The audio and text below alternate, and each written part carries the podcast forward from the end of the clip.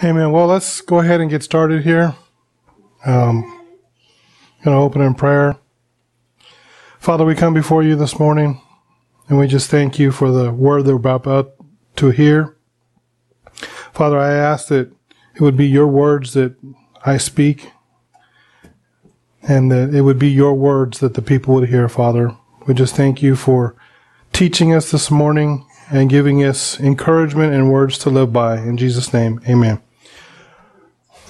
We're going to talk this morning about the joy in the Christian life. The last time I spoke with you, we spoke about joy.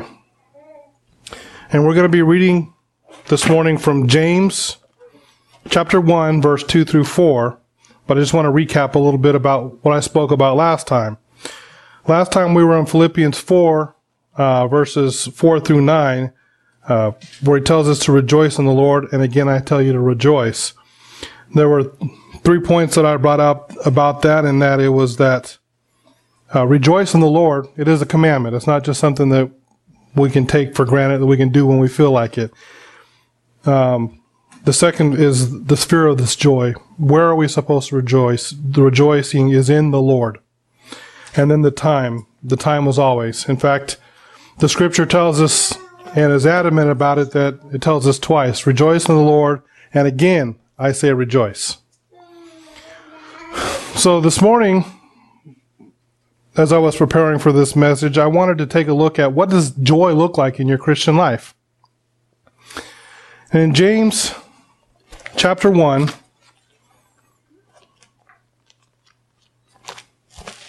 verse 2 through 4, it says, My brethren, count it all joy when you fall into various trials, knowing that the testing of your faith produces patience. But let patience have its perfect work, that you may be perfect and complete, lacking nothing. As I was saying, when I was preparing for this, I wanted to know a little bit about what does joy look like in Christian everyday walk of life. If you notice here, and I did not read, but in chapter one, it, this is just an introduction. It says, James, a bondservant of God and of the Lord Jesus Christ to the twelve tribes which are scattered, scattered abroad. He says, brethren.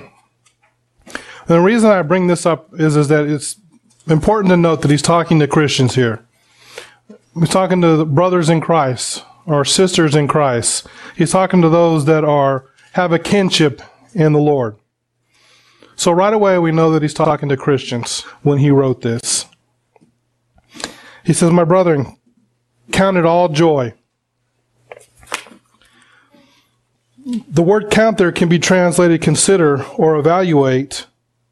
And then the word trials could be, uh, denotes, uh, it's a break in the pattern of peace or joy or comfort or happiness in someone's life.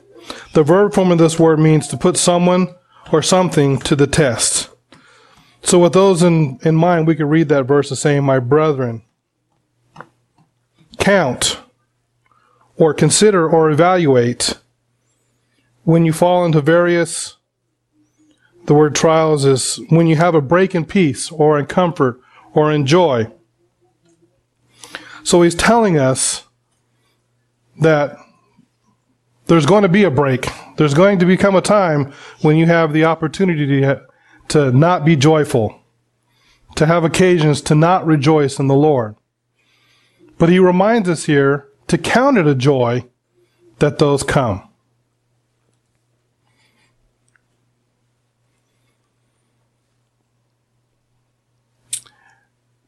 The first point that I want to make to more this morning is, is that it's your faith that is tried. A lot of us get into situations and we want to consider that, oh, woe is me. But as a Christian, we need to know that it's our faith that is being tried. I don't know if you all know this, but I am a Kung Fu master. I am a graduate of Saturday morning Kung Fu movies. When I was young, my brothers and I used to gather on Saturday mornings and there'd be three or four hours of the worst movie history, movie in the world that we would watch on Saturday mornings, and we loved them. these are the movies that I'm talking about that have the subtitles, that have the strings that pull things that you can see. When people flip, you can see the, the strings that they're being hang, hung from. But we loved them and we would get up every morning and we watched them. And there was a common theme to these movies. In the beginning, some weakling would get beat up because he was wanting to protect his family, his girlfriend, uh, a business that was dear to him or whatever. And the bad guys would beat him up and take whatever it was that they wanted. So in his search, in order to be able to protect said business, friend, loved one, or whatever, he would go and find a master to teach him. So we can kind of equate that to here as that was the trial that he fell into. The trial was he got beat up. but in the stories, he never ended there. It says to count it all joy when you fall into various trials or tests. Uh, in Acts 16 16,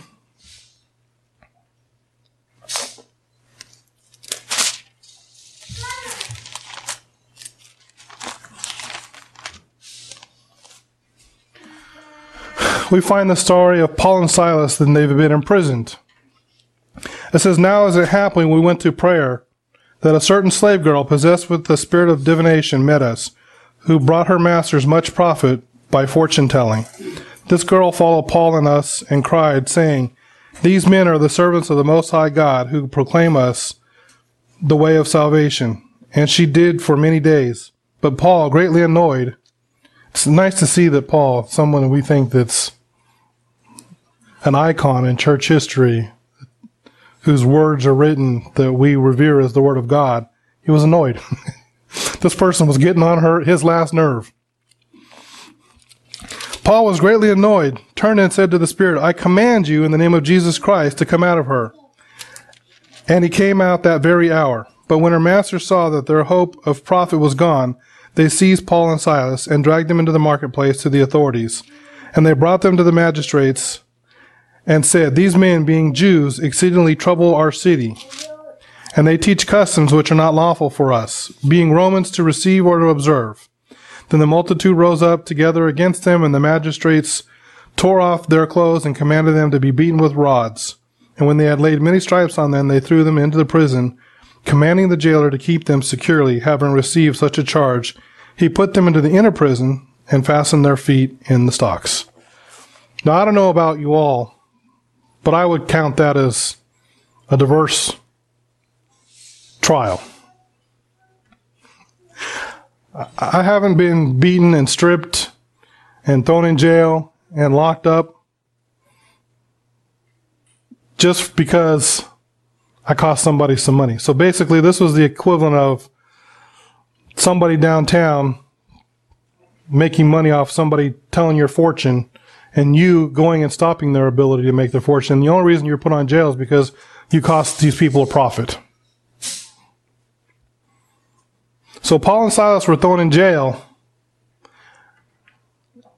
And they, if anybody has cause to be upset and woe is me, I would think it would be Paul and Silas.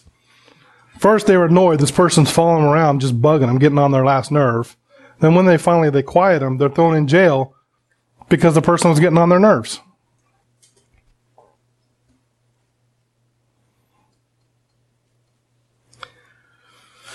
In in searching and researching and studying for this, uh, I wanted to bring New Testament examples, and so we, we look at this one right here. I don't know if you can think of any trials in your lives, but I can think of many in my life. Uh, never seems to be enough money. Always kind of the month ends out before the money runs out before the month does the last year, two years, uh, there have been uh, trials of people being sick, people dying, just personal tragedies. Um, for those of you at work, you feel trial and pressure at work. So I think we could probably all count many trials that we go through. But it's kind of a good thing because it's your faith that is being tried. Who do you put your trust in when that trial comes? Where is your joy coming from when that happens? When you're being pressured at work, are we thinking, God be glorified in this situation?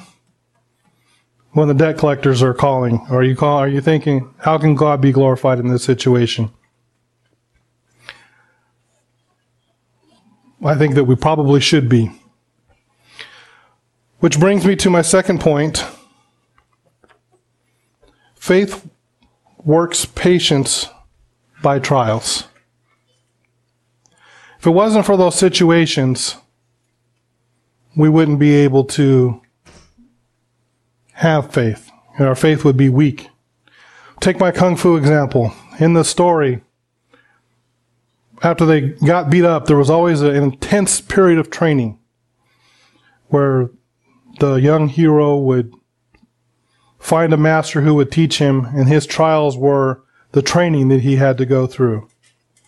They always had these round pieces of wood sticking up that had sticking out of them, and you'd you'd punch him, and the master would turn it, and it would hit him, and something would happen, or you'd be kicking sandbags, and sandbags would be swung at him and hit him, and you would always see the hero being beat up by these inanimate objects. Well, we can equate those to the trials that we can face, because I, in life, you always feel beat up by those things that are going on in your life. When things don't seem to be going the way that they should.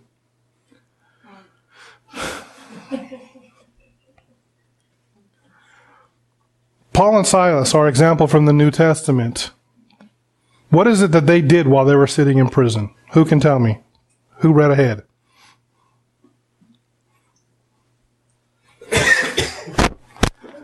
well, I'll tell you here. Nobody read ahead like I do.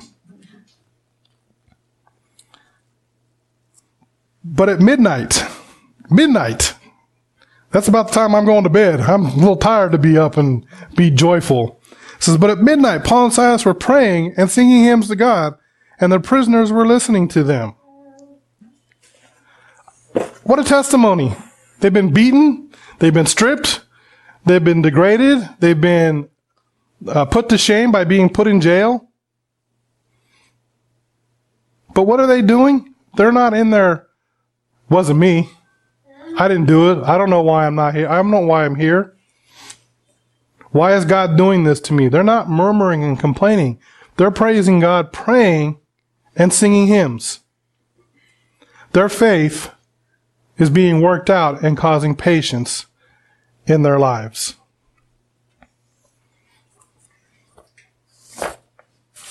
You take, for an example, a sailor, someone that has done it for a long time a merchant that has made many voyages and many trips. If it was me out on a boat and I saw a 50 foot wave coming at me, I'd be down in the bottom with my life jacket on, cowering in a corner, praying to God to please save me. But if you look at sailors now, they're doing whatever it is that sailors do. And I have a brother that's in the Navy. He probably could tell me what they do when the 50 foot wave is coming at them. But I don't know if they turn into it. I don't know if, but sailors are out there. They're tightening things down. They're looking at this. They've been through this before. They're not worried by it. They know that if they follow the correct procedures, if they do the things that need to be done to get through the storm, that that 50 foot wave is not going to be anything. That's what we mean by faith works patience by trials.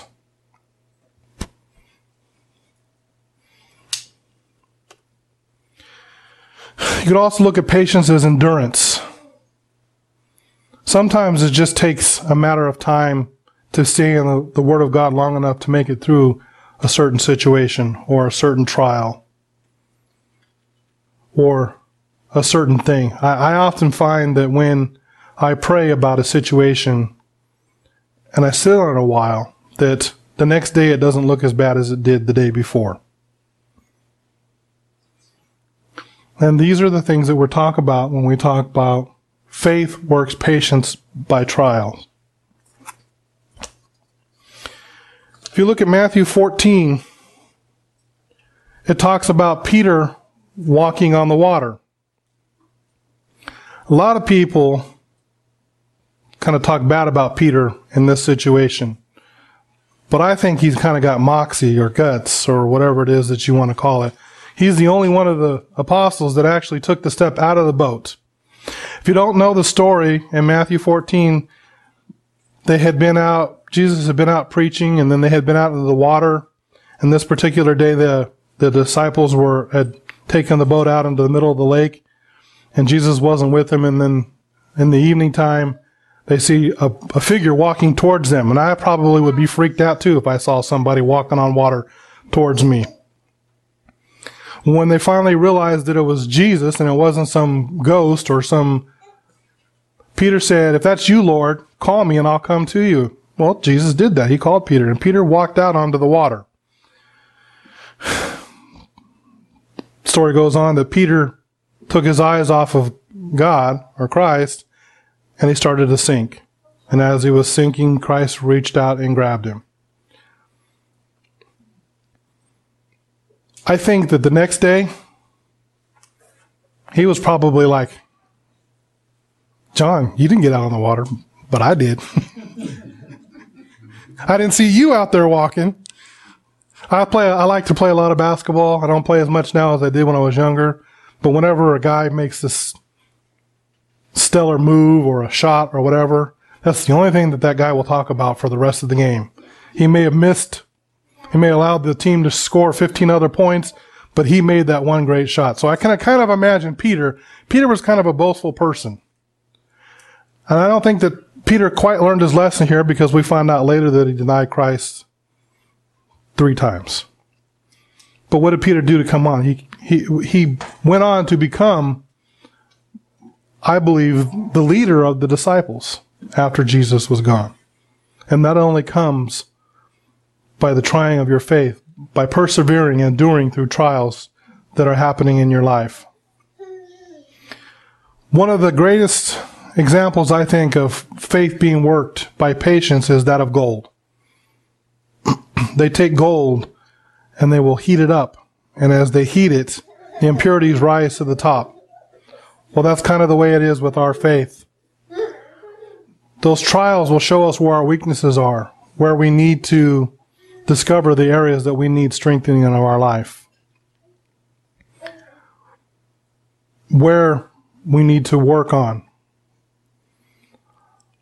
It's funny that trials that come that work our patience don't usually come in the areas that you're strong on. So if stealing money is not something that you're weak on, you don't normally come across situations where you're going to be tempted by stealing money.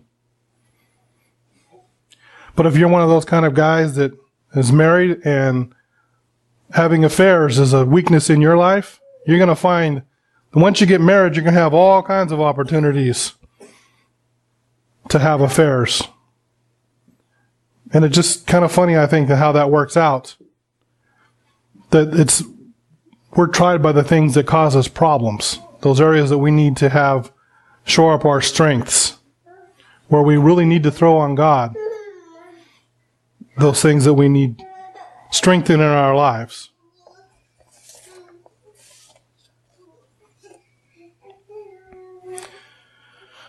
Finally, we're going to come to point three, and that is completeness. In the Christian life, joy is tested by your faith being tried. But as your faith is tried, it is worked out in patience. And we find in James, it says that knowing that the testing of your faith produces patience, but let have patience, but let patience have its perfect work, that you may be perfect and complete, lacking for nothing. The word complete and perfect here does not denote that you're going to have a sinless life. It leads to the being complete in Christ is would probably be a little bit better translation of perfect here. Is that as you making it through the trials, you're going to be complete. You're going to know how to face that storm. You're going to know how to deflect a punch when it comes your way or a kick when it comes your way. The third New Testament example I want to look at is Stephen or Stephen, however you want to pronounce it. And that is in Acts 7:54. And I don't know if you know the story here, but he's brought before the elders and Stephen just kind of lays into him lets him have it. Tells him, you guys are just like your forefathers that didn't listen to the prophets. You killed the prophets. God punishes you, but you don't change. You guys are evil. You're wicked. You don't listen. You don't want to hear what God has to say. You don't do what God has to say. And that enraged them. I don't know about you, but there are times when I really hate to be told I'm not doing things right. And one of the people that likes to tell me how I'm not doing things right all the time is my better half. And I don't know why, but for some reason that just, you know, you would think that as a man, that one would want your wife to tell you what you're doing not right so that you would be a better man for your wife. But it just really irritates me when she starts telling me you're not doing that right. And I think Stephen had this, this problem here. He was telling the elders that here's this young man telling them that they weren't being right before God. And they're like, how in the world can this young man tell him? So what happens to Stephen? He's dragged out in the city and stoned to death. And if you want to look at what a picture of completeness by having your faith tested looks like, you need to look at this man. I'm going to turn to Acts 7:54 real quick.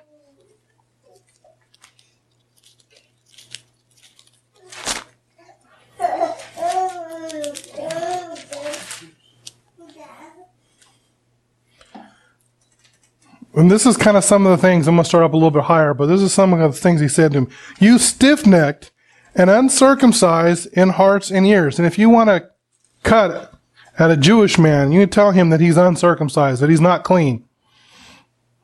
You always resist the Holy Spirit as your fathers did. So do you. Which of the prophets did your fathers not persecute? And they killed those who foretold the coming of the just one. So in He's telling them all these things, and in verse 54, he says, When they heard these things, they were cut to the heart, and they gnashed at him with their teeth. But he, being full of the Holy Spirit, gazed into heaven and saw the glory of God, and Jesus standing at the right hand of God, and said, Look, I see the heavens open, and the Son of Man standing at the right hand of God. And they cried out with a loud voice, stopped their ears, and ran at him with one accord. And they cast him out of the city, and they stoned him. And the witness laid down their clothes at the feet of a young man named Saul, and they stoned Stephen, and he was called, as he was calling on God and saying, Lord Jesus, receive my spirit.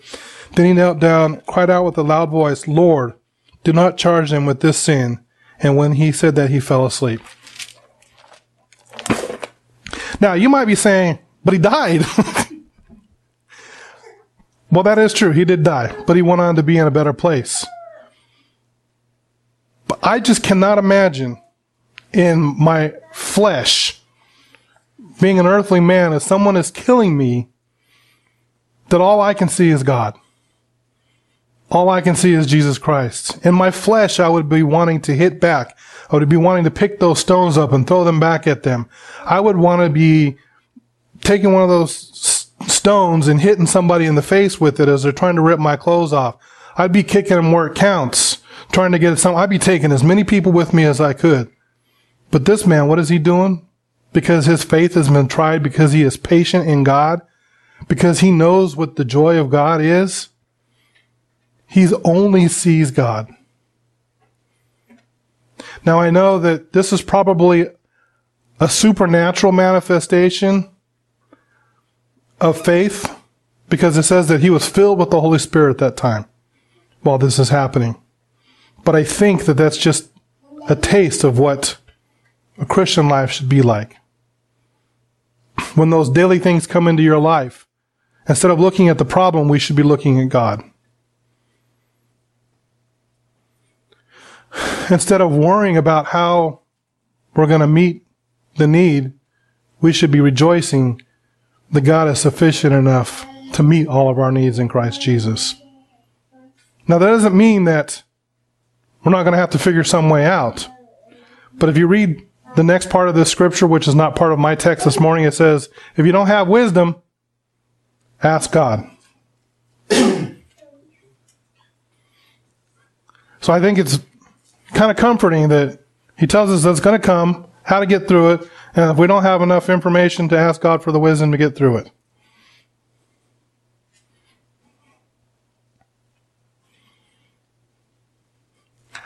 Now, in my Kung Fu example, the young man spent the first part of the movie getting beat up. The middle part of the movie, he spent getting beat up by inanimate objects. But going into the, the stretch, he starts being able to get the best of those inanimate objects. He is now, when he punches the sandbag, it's splitting open. When he's hitting the wood that's turning around and hitting him, he's hitting it and they're splintering off. So we can see hope. We can see he's being, he's been tested and he's met the test. And now he can meet those inanimate objects. Now sometimes in the movie he will go and he'll fight somebody and he'll lose again. But he fought better than he had ever fought before, came closer than he ever came before. And a lot of times that person that he loses to becomes his ally because the person can see his commitment and his desire and that he's a good man now.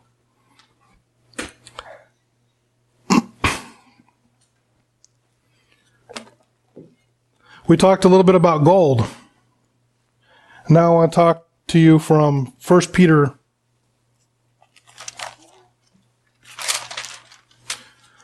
about how the gold, as it's heated, the impurities rise to the top.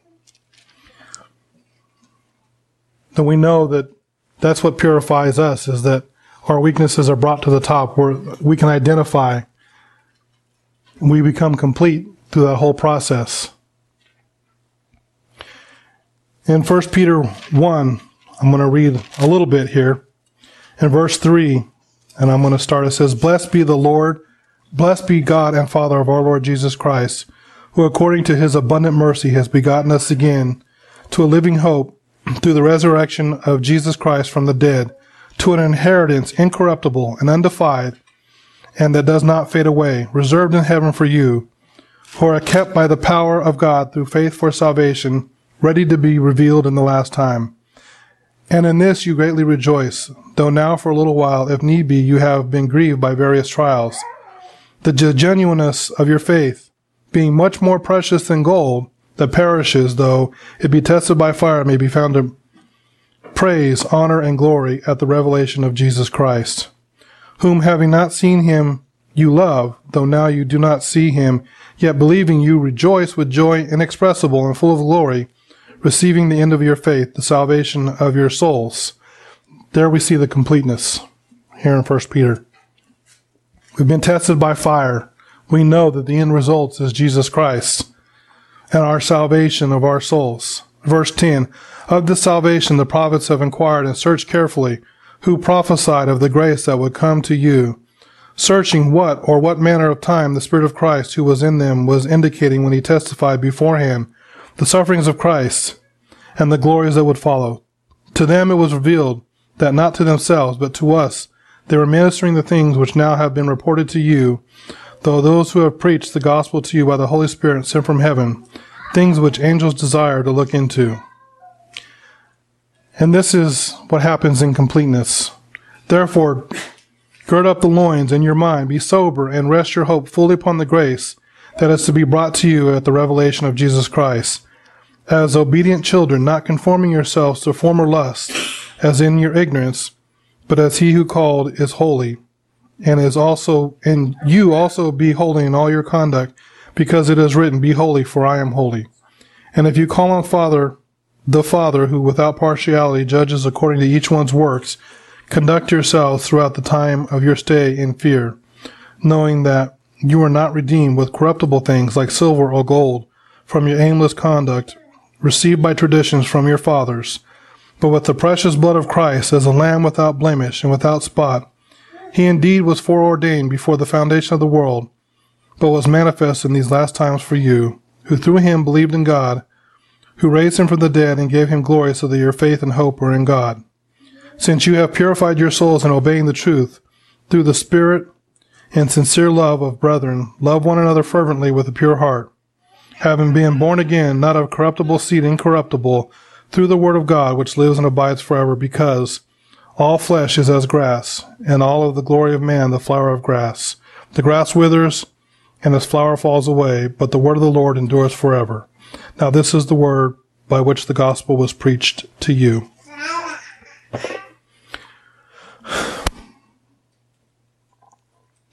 I believe that the other things that I showed you was summed up in this passage right here. All of that, though, points to one thing. Our faith is completed, but what gives us the completeness of our faith? And I believe that the question, the answer is in verse 8. It says, Whom, having not seen, you love. Though you do not see him, yet believing, you rejoice with joy inexpressible and full of glory receiving the end of your faith, the salvation of your souls. There's another translation that says that you know Jesus Christ. And I think that is a problem as churches in America we have today is, is that we don't know who God is. We're so busy trying to name it and claim it, and I always hate using that that term uh, my background is Word of Faith. But I think we become more engrossed in those things instead of in God. And that's what brings me to my last point. Point four be still and know that God is God. I think that if you know this, one, two, three, come naturally. I'm going to read the scripture again because I think it's worth reading. Psalms 46, verse 10, it says, Be still and know that I am God. I will be exalted among the nations, and I will be exalted in the earth. As I said earlier, this be still here doesn't mean to do nothing. It means don't fear, don't worry, don't fret. Don't be concerned with how God is going to get you through the situation. Kind of reminds me of Matthew where it talks about seek first the kingdom of God and all these things will be added unto you. I think we're not seeking God and knowing who God is in that situation that we're involved in. We're involved, we're more worried about what we're not doing or what we're doing or what we should be doing or what another person should be doing and not just sitting still. We're not waiting upon God. We're not having our faith renewed. We're not mounting up on the wings of eagles. I heard a story once that says that an eagle will fly into a storm, and when it gets there, realizing that it's in a storm, it will lock its wings. When most of us, we hit a storm we want to row and bail and do whatever. But that eagle just gets still. It knows what it's doing. It's been there before. It locks its wings. And when it locks its wings, the underdraft will cause it to push above the storm. So it's not that it wasn't doing nothing. It was that it wasn't fretting about how it was going to get through the storm. It knew that by being still, it was going to be pushed above the storm. And I think that that is what we need to do. We need to be still and know that God is God. We need to continue working through the situation, doing what we know how to do, letting God guide us. But we don't need to be saying, oh, woe is me.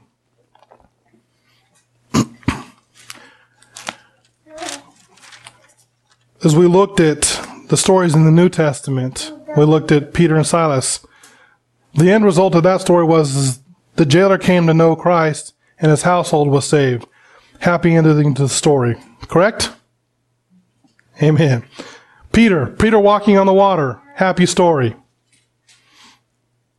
Because he was saved and he was able to brag the next day that, hey, didn't see you out there on the water. Didn't see, didn't see you walking there next to me. Didn't see you make that shot.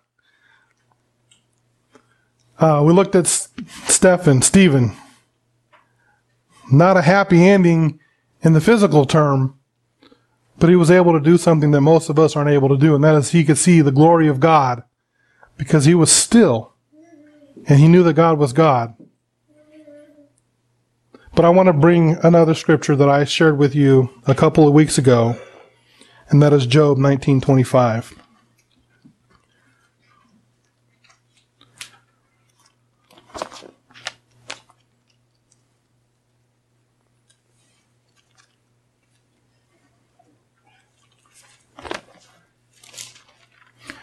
I don't know how many of you know any stories about Job or the story about Job. Don't really know who the author of this book is. They believe that he's really a real life person that lived at some point. Uh, the Bible doesn't really tell us a whole lot about it. Doesn't tell us if he was a seed of Abraham. We're led to, to believe that he was not. We don't know what covenant he had with God. He was not part of the Abrahamic covenant that we know of. He definitely wasn't part of the New Testament where we have Christ, our Redeemer, who shed his blood for his sins. But God calls him a righteous man in this story. And if you don't know the story, this is a wealthy man. It looks like he was one of the wealthiest men in, in his area at the time. And something goes on in heaven that theologians have tried to explain, and I'm not really here to debate the theology of what's going on there. We do know that God, that Satan goes to God and says, He's only, He only serves you because you protect Him. And basically God says, I'm not protecting Him. Do what you want to Him, except you can't kill Him. And so Satan does everything he can do to him, takes his family, takes all of his possessions, takes his health, and then sends his friends to sit at him and tell him, you should just curse God and die. So here is a man who does not really have fellowship with Christ the way we know fellowship with our God. This is a man who is counted righteous, like I said, because it talks about he used to give offerings for the salvation of his children because they were out partying and doing who knows what. And just to be sure that their sins were not counted against them, Job would offer sacrifices for their salvation. And God found this pleasant. And I was reading this scripture a few weeks ago because, as I shared before, it's nice when you're in misery to share somebody else's misery that's having worse than yours. And that's just the human part of me, okay? That's, so I was reading this and I came across this scripture. Verse 19, or uh, chapter 19, verse 25. It says, For I know he was still. For I know that my Redeemer lives. He's talking about God, and he shall stand at the last day on earth. And after my skin is destroyed, this I know, that in my flesh I shall see God, whom I shall see for myself, and my eyes shall behold, and not another. How my heart yearns with me. This is the perfect picture of a man who was still before God and knew that God was God. He goes on to say that if God slays me, I will still worship God. I believe that the Holy Spirit had to reveal this to this man. And I don't think that many of us in our lives, talking about Christianity in America, not you and each and individuals here, but I'm sure each of us could probably learn to know God more. We are not still and do not know that God is God, or else we wouldn't be worried about our present situations, about the trials that we're going through. John Piper says that he believes that it's not against the teaching of the Bible to say that joy and desperation are two things that can live side by side. Christian joy and desperation is something that Christians should be going, should be having every day. We should be taking that time in our prayer closets to find out who God is. Are we worshiping God when things are good, not just looking to Him when things are bad? This scripture was so profound on me that it makes me want to weep every time I read this scripture. In the greatness and the awesomeness of who God is. And it just astounds me to, to know that a man who does not have, did not have Christ at that time could know so much about God, that God is his Redeemer. Led me on another path of studying about that word Redeemer there. I shared this a few weeks ago. The word Redeemer there is Goel. And Goel can be translated into so many things. But it's a person or a position. One who goes and seeks revenge for you. One who redeems you or your name. But what really found, I found awe-inspiring and touching about this word is, is that this position, this word usually described a close family member, somebody that knew you. And when you talk about God, our Redeemer, this is not just a God that's out there. This is a God that knows you. And it brought a whole bunch of verses together to me that he knew you before the foundation of the earth because he's your Goel. He's a family member. He knows who you are. He knows the hairs, the number of the hairs on your head. Like a shepherd, he goes out and he seeks you and he redeems you.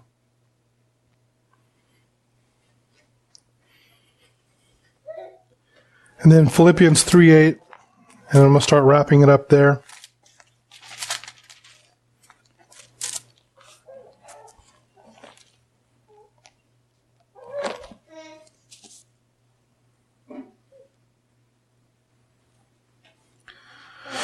In verse 8 it says, Yet indeed I also count all things loss for the excellence of the knowledge of Christ Jesus my Lord, for whom I have suffered the loss of all things, and count them as rubbish that I may gain Christ, and be found in him, and not having my own righteousness, which is from the law, but that which is through faith in Christ, the righteousness which is from God by faith, that I may know him, and the power of his resurrection, and the fellowship of his sufferings, being conformed to his death, if by any means I may attain to the resurrection from the dead.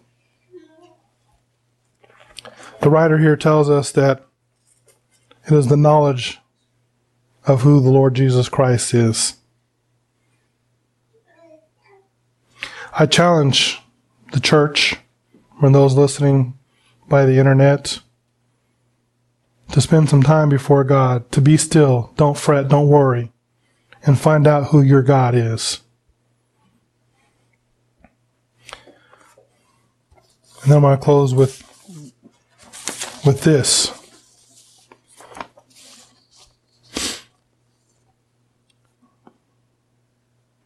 This is John Piper talking uh, from the text of Philippians, and he reads it I rejoice greatly that you have revived your concern for me and that you were concerned, but you had no opportunity. Now that I speak of being in need, for I have learned in whatever situation I am to be content. I know how to be abased and I know how to bound in any and every circumstance. I have learned the secret of facing plenty and hunger, abundance and need.